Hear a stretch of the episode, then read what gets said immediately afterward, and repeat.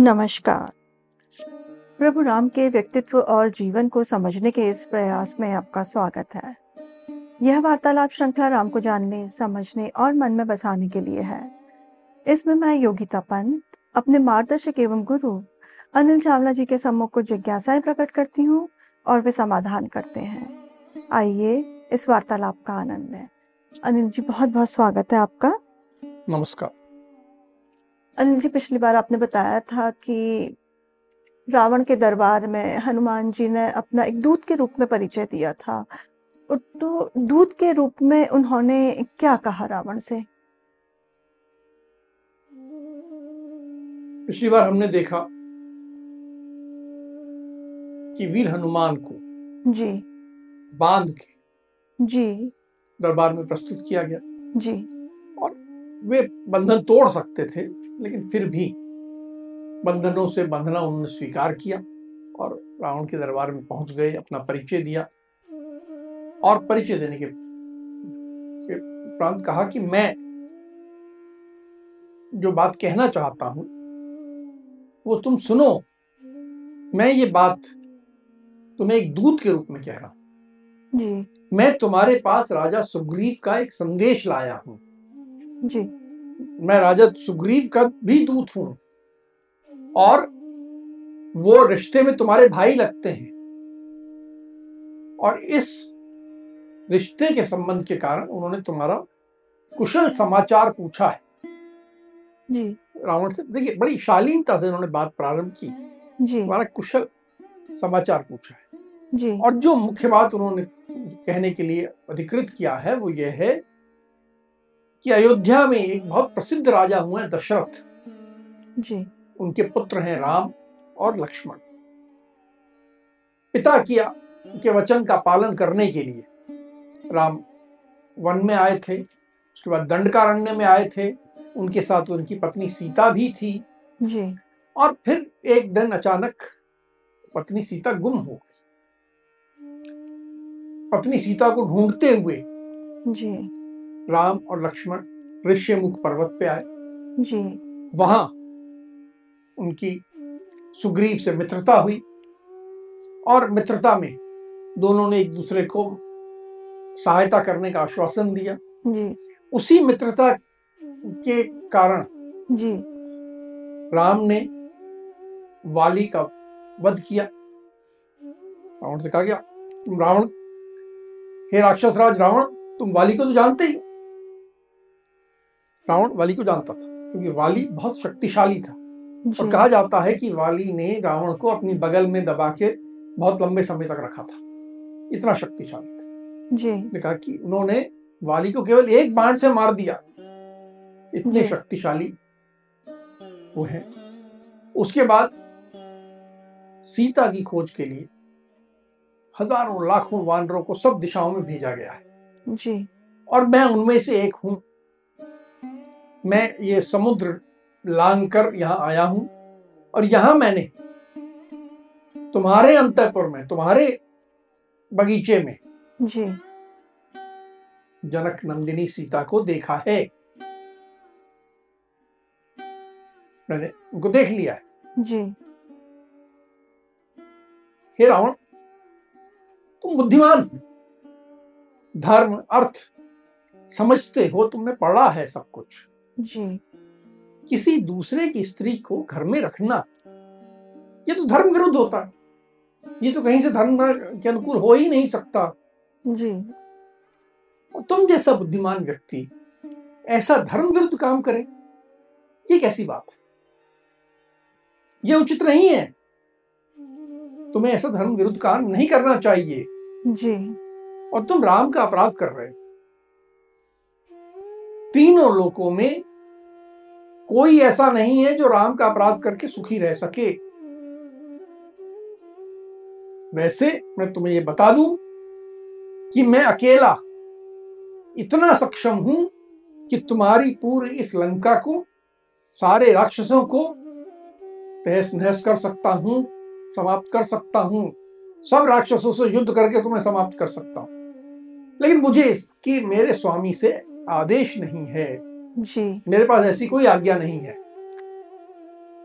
तो मैं ये नहीं करूंगा मैं केवल तुम्हें समझाना चाहता हूं कि ये जो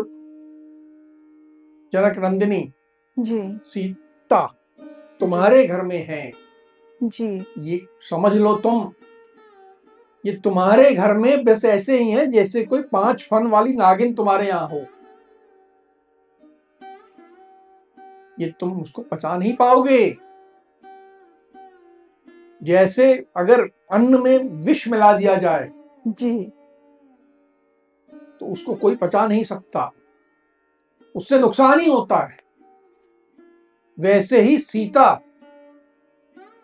तुम्हें और तुम्हारे पूरे राक्षस कुल को बहुत नुकसान पहुंचाएगी तुम्हारे लिए उचित है जी कि सीता को लौटा दो तुमने जो इतना ऐश्वर्य का संग्रह किया है जी बहुत किया है संग्रह तुमने लेकिन इतना जो ऐश्वर्य का संग्रह किया उसका विनाश कर देना इस तरह उचित नहीं है तुम्हारे लिए अपना सब कुछ जो बना बनाया उसको ऐसे बिगाड़ो मत उसको ऐसे विनाश के पथ पे मत ले जाओ जी और अगर तुम नहीं मानोगे तो ये लंकापुरी जो है ना पूरी ये सीता जी के तेज जी तपस्विनी है जी उनके तेज से और राम की क्रोधाग्नि से भस्म हो जाएगी कुछ नहीं बचेगा राम जो है विष्णु के तुल्य हैं। महापराक्रमी है यहां तक कि चार मुख वाले ब्रह्मा जी जी और तीन नेत्र वाले त्रिपुर नाशक यानी शिव और महान इंद्र भी राम से लोहा नहीं ले सकते कोई देवता उनसे नहीं लड़ सकता जी राम का अपराध करके तुम्हारा जीवित रहना संभव नहीं है मैंने तुम्हें दूत के रूप में संदेश बता दिया तुम अब उचित अनुचित का निर्णय करके सही निर्णय करो अनिल जी वीर हनुमान जी की अ, समझदारी पूर्ण अ, बातें सुनने के बाद फिर अ, रावण की क्या प्रतिक्रिया थी पहली बार ऐसा हुआ था कि उसके दरबार में किसी ने रावण को कहा था कि तेरी मृत्यु हो जाएगी आंख बबूला हो गया उसने केवल इतना कहा कि इस वानर का वध किया जाए तुरंत वध किया जाए उसने आदेश दिया कि इसका तुरंत वध किया जाए रावण के इस अ, आदेश के बाद अ, वहाँ सभा में जो उपस्थित लोग थे उनमें से किसी ने कुछ कहा बाकी तो किसी की हिम्मत नहीं कि रावण के सामने कुछ बोलते जी राजा और वो भी इतना क्रूर जी इतना शक्तिशाली उसके सामने बोलने की किसी की हिम्मत नहीं थी केवल जो रावण का ही भाई विभीषण वो खड़े हुए जी और उन्होंने कहा हे महाराज क्रोध त्याग दीजिए प्रसन्न होइए आपका कल्याण हो आप बहुत बुद्धिमान हैं आप बहुत श्रेष्ठ हैं जी ये श्रेष्ठ राजा जो होते हैं वो दूत का वध नहीं करते ये धर्म के विरुद्ध है और लोकाचार की दृष्टि से भी निंदित है आप धर्म के ज्ञाता हैं और राजधर्म के तो आप विशेषज्ञ हैं आप जैसे विद्वान क्रोध के वशीभूत नहीं होते बहुत सम, सोच समझ के निर्णय करते हैं उचित अनुचित का विचार करके निर्णय करते हैं दूत के लिए वध का कहीं विधान नहीं है दंड का विधान अवश्य है जी तो आप वध का निर्णय ना लें ऐसा विभीषण ने अपने बड़े भाई रावण से कहा विभीषण ने जब ये आपत्ति की तो फिर अ, रावण ने क्या कहा रावण ने विभीषण की बात का तर्क से उत्तर देना चाहा जी कहा कि देखो पापियों का वध करने में कोई पाप नहीं लगता इसने जी एक तो वाटिका का विध्वंस कर दिया जी दूसरा इतने सारे राक्षसों को मार दिया जी ये तो महापापी है मैं अवश्य इसका वध करूंगा इसमें कोई गलत बात नहीं है जी इसका वध करना ही चाहिए ऐसा रावण ने विभीषण को उत्तर दिया रावण के इस निर्णय से फिर विभीषण ने फिर उसके बाद कुछ और भी कहा बिल्कुल फिर विभीषण ने कहा कि हे महाराज आपकी इस बात से कोई इनकार नहीं है कि इसने बहुत बड़ा अपराध किया है जी ये अपराधी है इस बात को मैं स्वीकार करता हूं जी पर अपराध होने के बावजूद भी दूत का वध करना उचित नहीं है जो शास्त्रों में लिखा है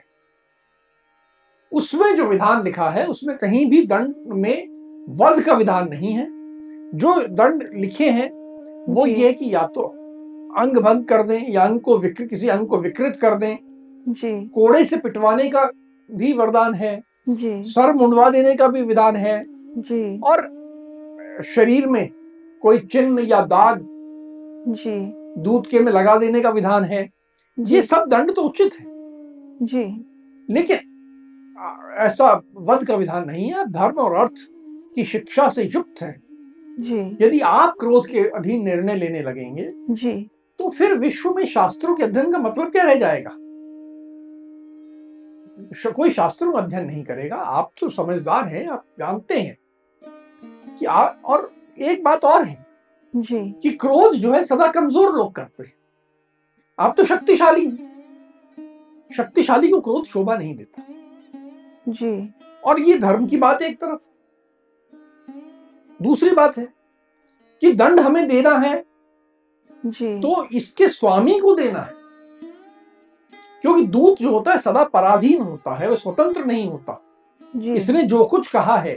अपने जी स्वामी के आदेश पे कहा है तो हमारे लिए उचित है कि हम स्वामी को दंड दें अब जी। स्वामी को दंड कैसे दिया जाएगा जी उस पर विचार करिए जी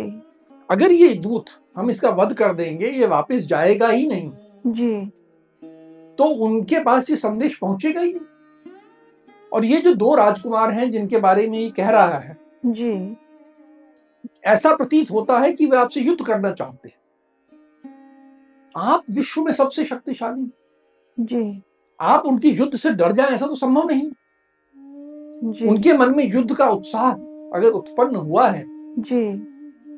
तो आपको तो उसके युद्ध को उत्साह को नष्ट नहीं करना चाहिए युद्ध को स्वीकार करना चाहिए क्योंकि आप तो जीतेंगे ही। जी आप तो निश्चित जीतेंगे तो ये जब जाएगा तो जी उनका युद्ध का उत्साह और बढ़ेगा और उचित ये होगा कि जैसे ये जा रहा है जी आप अपने यहां से कुछ योद्धा भेजें जी जो जाके दोनों राजकुमारों को कैद करके ले आए जी तब आपकी ख्याति सब और फैलेगी कि आप कितने शक्तिशाली हैं जी आप तो देवताओं दैत्यों यक्षों गंधर्वों सबके लिए अजय हैं दुर्जय हैं कोई आपको जीत नहीं सकता तो अ, इस तरह दूध को मार के आप अपनी ख्याति को क्यों बिगाड़ते हैं जी आप तो ये उद्योग करिए कि इसके स्वामी को दंड देना है जी इस प्रकार विचार करिए जी इस तरह विभीषण ने जी रावण को हर तरह से समझाने का प्रयास किया जी विभीषण की इस तर्कपूर्ण अ, बातें सुनने के बाद फिर रावण ने क्या कहा रावण ने कहा अब रावण को बात समझ में आई जी क्योंकि उसकी शक्ति और अहंकार की बात थी जी कि हाँ मैं राजकुमार से डर गया हूं क्या जी मैं बिल्कुल नहीं डरा हूं जी उन्होंने विभीषण को कहा "हाँ, तुम ठीक कह रहे हो। दूध के वध की बड़ी निंदा की गई है जी दूध का वध नहीं किया जाता जी और तुम्हारी ये बात भी ठीक है कि हमें कोई दंड देना चाहिए जी तो हम दूसरा कोई दंड अवश्य दूंगा मैं इसे छोड़ूंगा नहीं जी कोई अवश्य दूसरा दंड दूंगा मैंने सुना है जी कि वानरों को अपनी पूंछ बहुत प्रिय होती है बहुत प्यारी होती है जी तो मैं आदेश देता हूं कि जितना जल्दी हो सके जी इसकी पूंछ जला दी जाए इसकी पूंछ में आग लगा दो ये अपनी जली हुई पूंछ लेकर ही अपने प्रियजनों अपने स्वामी के पास जाए उन्हें मालूम पड़े कि ये किस शक्तिशाली से पाला पड़ा है जी इसकी पूंछ में आग लगाने के बाद जी लंका के सड़कों चौराहों पे इसको घुमाओ ताकि सबको मालूम पड़े कि हमने क्या किया है। जी इसको ये दंड देना अत्यंत आवश्यक है जी इसको ये दंड देके देने में विलंब ना किया जाए तुरंत प्रारंभ किया जाए जी अ- अनिल जी रावण के इस आदेश के बाद क्या वाकई में अ, वीर हनुमान की पूंछ में आग लगा दी थी बिल्कुल रावण का आदेश सारे राक्षस लग गए कि तुरंत पूंछ में कपड़ा लपेटा जाए तेल डाला जाए जी कपड़े इकट्ठे होने लगे तेल इकट्ठा होने लगा जी और हम्म। जैसे कपड़े लपेटने लगे जी वीर हनुमान ने अपने शरीर को अति विशाल बना लिया तो उनकी पूंछ भी बहुत विशाल हो गई अत्यंत विशाल पूंछ हो गई जी उसमें बेहिसाब खूब सारा कपड़ा लगा खूब सारा तेल लगा जी और ये अपनी जलती हुई पूंछ से ही जी वीर हनुमान जो राक्षस आसपास खड़े थे उनको मारने लगे जी तो राक्षसों ने इनको और रस्सियों वस्सियों से बांध दिया जी वीर हनुमान के सम्मुख जी विचार आया जी मन में विचार आया कि मैं क्या करूं उन्हें मालूम था कि ये सब जो बांधा बांधा है ये बेकार की बात है जी मैं और ये बंधन तो कोई मतलब है ही नहीं जी मैं सब छोड़ के भाग सकता हूँ जी कुछ नहीं होगा ये कुछ नहीं है ये मेरा अपमान कर रहे हैं तिरस्कार कर रहे हैं जी पर उन्हें ध्यान आया कि मैंने जो यहाँ काम करने में आया था जी कि मैं सब देख लूं जो ये लंका दुर्ग है जी इसके रास्ते इसका कहाँ से अंदर आने का रास्ता है कहाँ से बाहर निकलने का रास्ता है, मैंने रात में तो देखा था जी मैं ठीक से देख नहीं पाया था जब दिन में देखूंगा तो ठीक से यह ध्यान देखा जाएगा जी रात में तो समझ में आता नहीं है जी बिल्कुल तो अब मैं ये जब मुझे पूंछ में आग लगा के जी सब घुमाएंगे जी तो मैं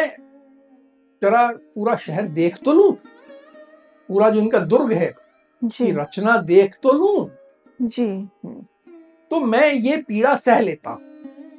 ये जो मेरी पूंछ में आग लगा रहे हैं जो इससे पीड़ा होगी जी मैं इसे सह लेता हूं क्योंकि अपने स्वामी के हित की बात है ये जी मेरा कार्य जो है कि मुझे ये मैंने रावण का दरबार देख लिया सभागृह देख लिया सबको देख लिया सबकी क्षमताएं देख ली जी अब मैं शहर को भी एक बार देख लूं फिर निवृत्त हो जाऊंगा जी तो उन्होंने ये स्वीकार कर लिया कि हाँ इनको जैसा कर रहे हैं मुझे घुमाते हैं घुमाने दो जी और उससे राक्षस बड़े उत्साहित हो गए जी कि इमारत तो कुछ कर ही नहीं रहा तो वो उसको लेके जी नगर में पूरा घुमाने लगे जी पीछे उनकी पूंछ जल रही थी जी और अ, ये कोई शंख बजा रहा है कोई ढोल बजा रहा है कोई मंजीरे बजा रहा है तो एक बड़े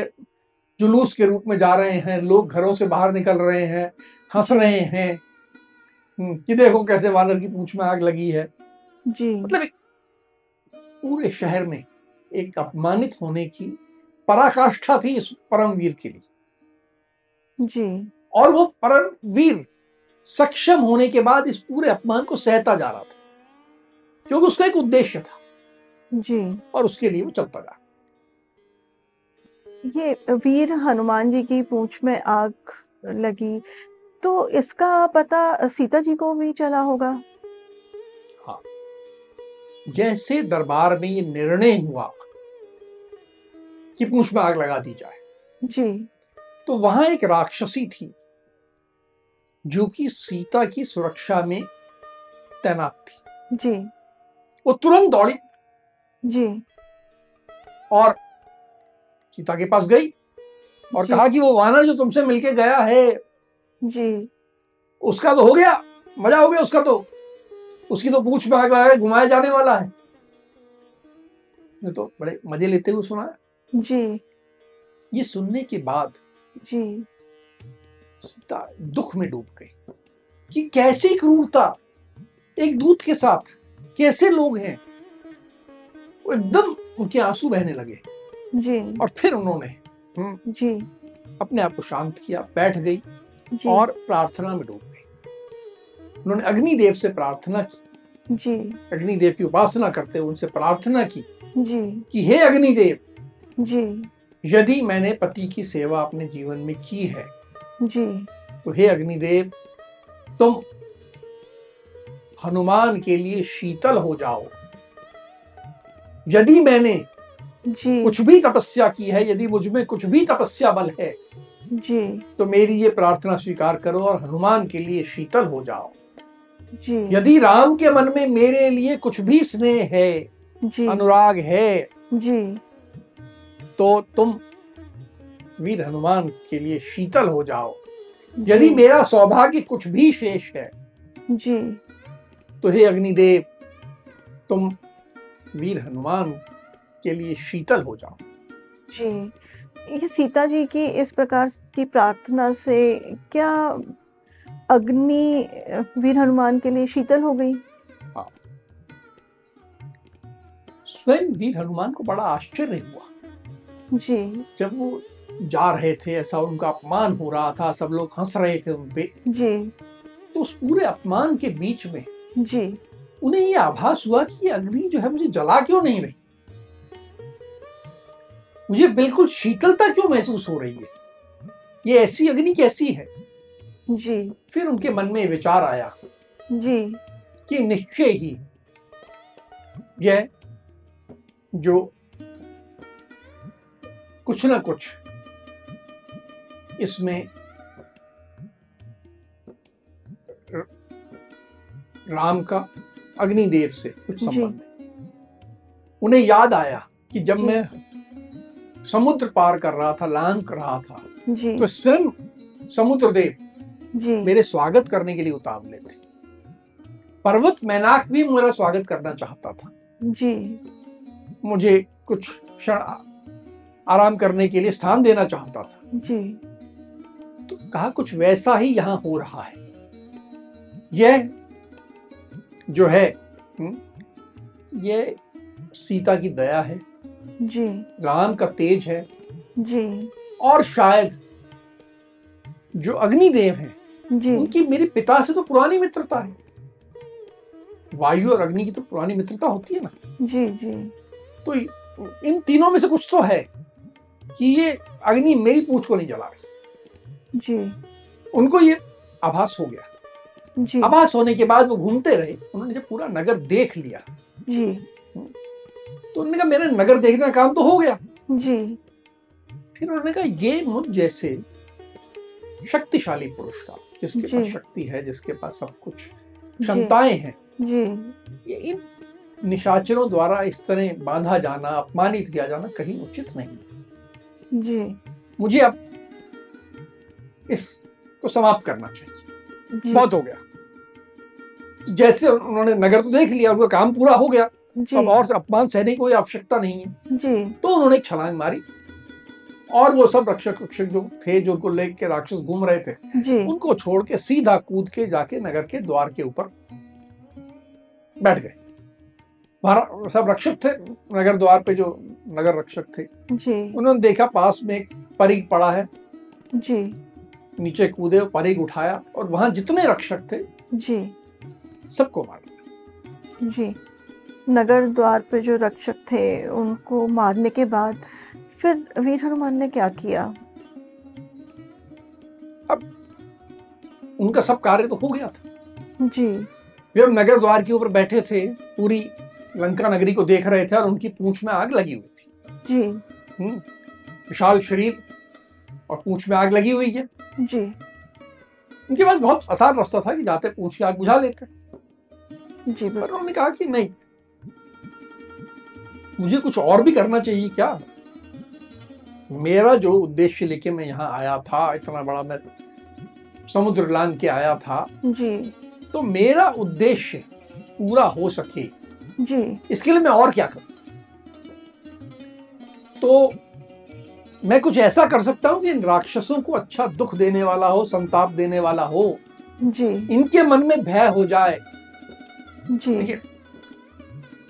वीर हनुमान को मालूम था कि हमें इनके साथ युद्ध करना है जी अब जिसके साथ युद्ध करना हो उसके मन में यदि आपके प्रति भय पैदा हो जाए तो आधा युद्ध तो आप वैसे ही जीत जाते हो जी बिल्कुल तो बोले मैं ये काम भी करता चलूं कि इनके मन में एक बार युद्ध आ जाए जब युद्ध आए तो इनके मन में भय आ जाए तो भय कैसे आ जाए दुख ही कैसे कर दूं इनको जी तो उन्होंने सब देखा और कहा कि यदि मैं इस पूरे दुर्ग का विध्वंस कर डालूं जी तो मेरा कार्य पूर्ण हो जाए और दूसरी बात यह है कि ये जो अग्निदेव जी मुझ पे अत्यंत कृपा करते हुए जी मेरी पूंछ को बिना जलाए इतना चमक रहे हैं जी इनको यदि मैं कुछ श्रेष्ठ ग्रहों की जी अच्छे अच्छे घरों की अच्छे अच्छे महलों की आहुति अर्पित कर दूंगा जी तो ये भी तृप्त हो जाएंगे अग्निदेव को तृप्त करना भी न्याय संगत प्रतीत होता है कि जी मैं अग्निदेव को भी तृप्त कर दूं जी और एक भय का वातावरण निर्मित कर दूं जी तो इसलिए उचित होगा कि मैं अब यहाँ पर इस दुर्ग दुर्ग पूरे का विध्वंस करूं जी तो ये सोचने के बाद वो जलती हुई अपनी पूंछ के साथ जी कूद पड़े और जाके एक एक महल पे जी जाने लगे और एक एक महल को आग लगाने लगे एक के बाद चुन के जी उन्होंने उद्यानों में भी आग लगा दी जो छोटे छोटे उपवन थे उनमें आग लगा दी महलों में जितने जी विशिष्ट महल थे उच्चाधिकारियों के महल थे मंत्रियों के महल थे सेनापतियों के महल थे जी रावण के परिजनों के महल थे जी सबको को उन्होंने सब में आग लगाते गए केवल जी उन्हें यह समझ में आ गया कि ये घर विभीषण का है ये महल विभीषण का है तो विभीषण का महल उन्होंने छोड़ दिया जी और बाकी सारे उस पूरे दुर्ग में जितने विशिष्ट महल थे उनको जलाया उसके बाद जाके रावण के महल पे कूद पड़े और रावण के महल में जगह जगह कूदते हुए आग लगाते गए जी तो सब स्थानों पे आग लगाई उसके बाद वे लंकापुरी के का जो एक पर्वत था उसके शिखर पे चले गए वहां पर एक वन था जी उसमें आग लगा दी और उसमें जो आग लगाई उससे तो आग और फैली और पूरे दुर्ग में सब तरफ घेर लिया पूरी नगरी जलने लगी जी तो ये जो उनका पराक्रम हुआ जी तो देवता भी देख रहे थे देवताओं ने उनकी स्तुति की उनका स्तवन किया जी कि ये इतना बड़ा पराक्रम का काम करा है वीर हनुमान ने जी और ये सब काम करके फिर वीर हनुमान जी गए समुद्र के पास और अपनी पूंछ को समुद्र के पानी में डुबो के उसके अग्नि को शांत किया जी अनिल जी अ, हनुमान जी ने जो अ, अपनी समझदारी से सूझबूझ से अ, हिम्मत के साथ और कुछ देव कृपा भी उन पर रही अ, उससे उन्होंने अ, रावण का सामना किया वो सब हमारे लिए प्रेरणादायी है अब अ, हनुमान जी लंका में आगे और क्या करते हैं वो हम अगले प्रकरण में आपसे सुनेंगे अब हम आज की चर्चा को यहीं विराम देते हैं अगली कड़ी में राम और हनुमान के जीवन से जुड़े कुछ अनछुए पहलुओं के साथ हम दोनों फिर उपस्थित होंगे राम राम राम